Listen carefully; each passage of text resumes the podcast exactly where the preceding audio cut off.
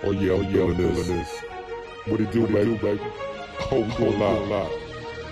Do you think? RC, RC load, up. load up. Bulls fans, we got you.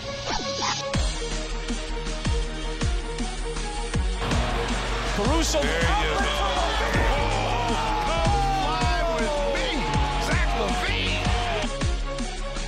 Welcome to another edition of the All Day Bulls post game podcast show. And finally, we got a victory. Final score Utah 114, Bulls 130. Utah's current status after the game.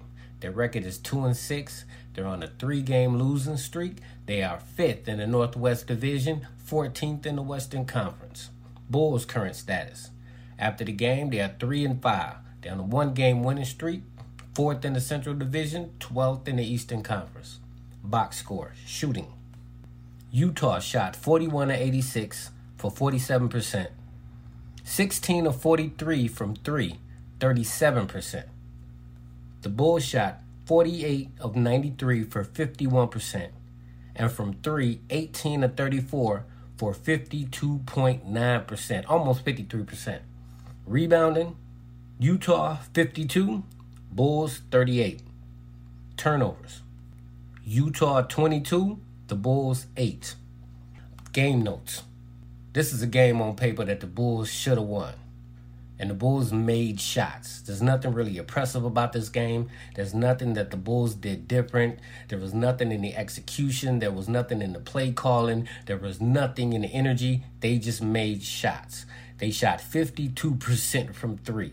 Even though um, Utah shot nine more threes, the Bulls shot 52% of their 34 attempts. And that's what this game boiled down to was the Bulls made shots. Lauri Markkanen. Lauri Markkanen is a stud. Lauri Markkanen in this game had 29 points, 8 of 15 from the field, 5 of 12 from 3, 5 rebounds, 3 assists. And Markkanen is having a, having another solid year with Utah. Markkanen is averaging 24 points a game, 8.8 rebounds, 1.9 assists, and he's shooting uh, 43.6% from three. And I think he's putting up like seven or eight threes a game. So that's high volume with high efficiency. And do I think Lauri Markkanen is a Batman? No. Do I think he's going to be the best player on a championship team? No. But if he is your second or third best player, I think you can do some things with Lauri Markkanen. I hate, and we let dude go for Patrick motherfucking Williams, and I like Patrick Williams, but I'm tired of waiting on Patrick Williams' potential. I can only judge you on what I've seen, and what I've seen, I would rather have at this point Lauri Markkanen.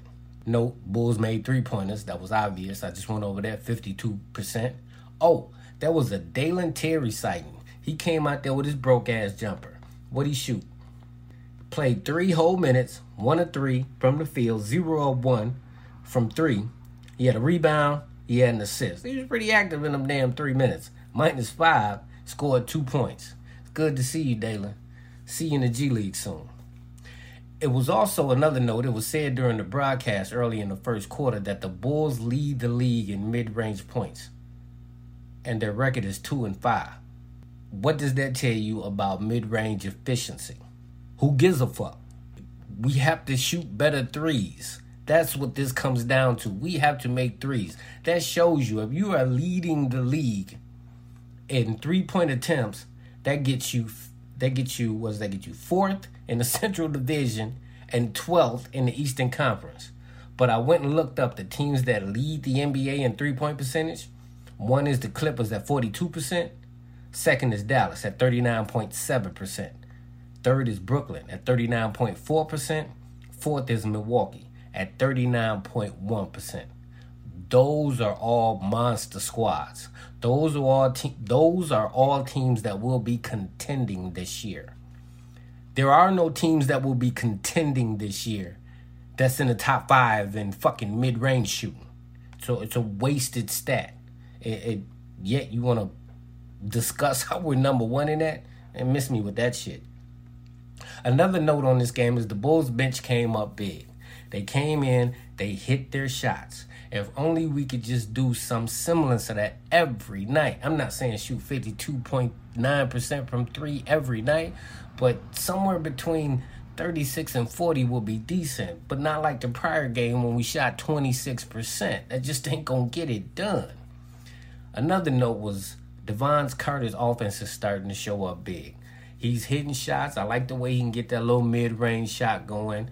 Um, his threes, he's starting to be wet as fuck. Let me look my man up real quick and see what he's shooting on the season. Jevon Carter this year is shooting 40% from three. He's shooting 40% from the field, 16 minutes. We get a couple of more shot attempts of them threes per game, and he comes at with that same clip, somewhere between 37 to 40%. Will be fine. He shot 40% last year.